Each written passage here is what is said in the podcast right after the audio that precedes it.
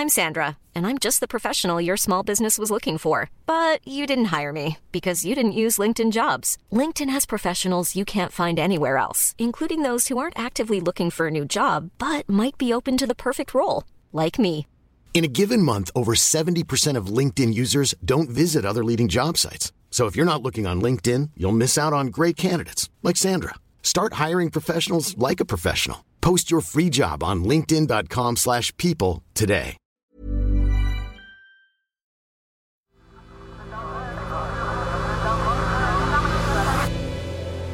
The Sense Maker. Hello, I'm Claudia, and this is The Sense Maker from Tortoise. One story every day to make sense of the world.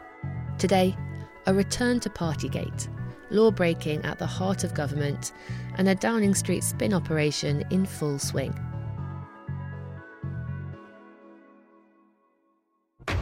Twenty police fines for breaking r- lockdown rules in Downing Street and Whitehall, but the Met says there could be more.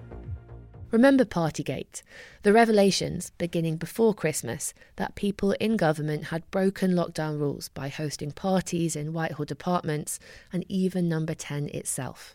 The Prime Minister, his future wife, and several groups of staff enjoying cheese and wine. Today, Boris Johnson offered a brief explanation. Those were people uh, at work talking about work. A lot has happened since then. The Russian invasion of Ukraine changed, we tell ourselves, everything. There's a war in Europe. But now, Downing Street's Partygate problem has reared its head again. The Metropolitan Police has issued 20 fines to people in government, which means it found that coronavirus laws were broken.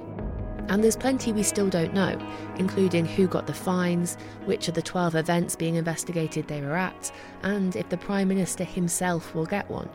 Downing Street says it will tell us if he does. We've come a long way from a number 10 spokesperson telling the Daily Mirror on the 30th of November 2021, in response to the first report of a party, that COVID rules were followed at all times. So, how has the government's response changed over time? I expect my leaders to shoulder the responsibility for the actions they take. Yesterday, he did the opposite of that. So I'll remind him of a quotation altogether too familiar to him of Leo Amery to Neville Chamberlain. You have sat there too long for all the good you have done. In the name of God, go. Not that long ago, it looked like these parties could spell the end of Boris Johnson. The public were furious. Conservative MPs were furious. But the Metropolitan Police investigation delayed a report by senior civil servant Sue Gray, so for a while everything went quiet. Then war broke out, and suddenly allegations of cheese and wine parties during lockdown seemed less important. But this week's revelations matter because they give a definitive answer to one question at least. There was law breaking at the heart of government. And they tell us something else too, because we can now look back at the way the Downing Street operation tried, in vain, to cover it up. One newspaper, the Daily Mirror, asserts that the Prime Minister did not behave responsibly last year at a party in November the 27th and subsequently in December the 18th, when you will recall. The Prime Minister's media or spin operation at this time was led by a man called Jack Doyle, Number 10's Director of Communications. The official line when those first reports of lockdown breaking parties emerged was that, quote, COVID rules have been followed at all times. The Insider News website found 39 times in the fortnight that followed when the government said no rules were broken. I don't even think there were parties that I'm aware of, but the point is, in whether it's in number 10 or any government department, all rules would have been followed. The Prime Minister said quite clearly on, uh, on Wednesday at PMQs that all guidance was followed. Uh, uh, what I can tell you is that uh, all the guidelines were observed, continue to be observed, and what I can also tell you is that. In the end, though, that line couldn't last.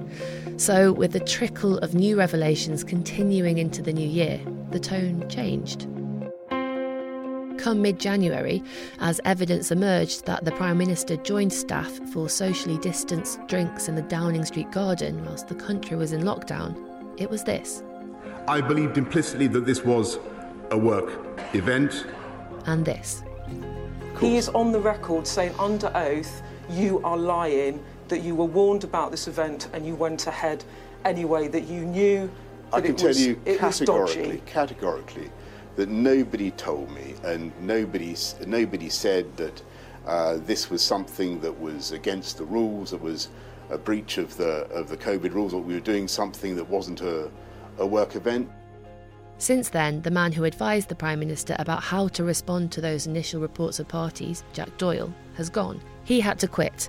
After it emerged, he had given a speech at a Downing Street party held when COVID restrictions were in place. He was replaced by Guto Harri, who is now in charge of the government's public response to those fines. Here's Deputy Prime Minister Dominic Raab earlier this week. Yes, uh, inevitably, uh, the fixed penalty notice is for those that have uh, breached the regulations, and we uh, stand by. And... But the Prime Minister's spokesperson wouldn't concede that the fines meant the law had been broken. That number 10 lobby briefing went down as one of the weirder ones. Now, the context is quite important and, in a way, shows why this story is so interesting. The spokesperson themselves is known to have actually attended lockdown parties, that very individual giving the briefing. This is my colleague, Lara Spirit, who covers Westminster for Tortoise. So it's tense because, yes, Downing Street are briefing for the PM, but in quite an unusual sense, they're briefing for themselves too. It's a story which involves them. So it's more tense than other issues. And in this one, it was bizarre. Journalists wanted to confirm that the Prime Minister accepts that the law had been broken, because that's what these fines mean, right? And even though Raab had already admitted this, this spokesperson wouldn't.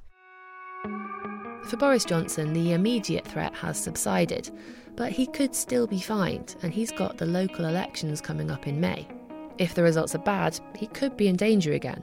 In the meantime, though, he is on a charm offensive with those who will ultimately decide his future in the short term Conservative MPs. This week, he hosted them all for dinner, but gave a performance that got mixed reviews. One former minister told The Times it was good and a great turnout. But a prominent critic of the Prime Minister denied reports he'd been given a standing ovation. They instead described it as polite applause. Boris Johnson is not out of the woods yet. Thanks for listening to today's episode of The Sensemaker.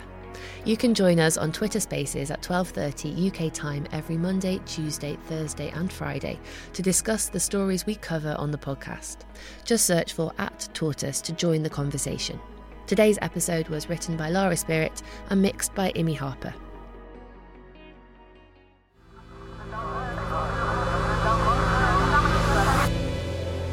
The Sense Maker.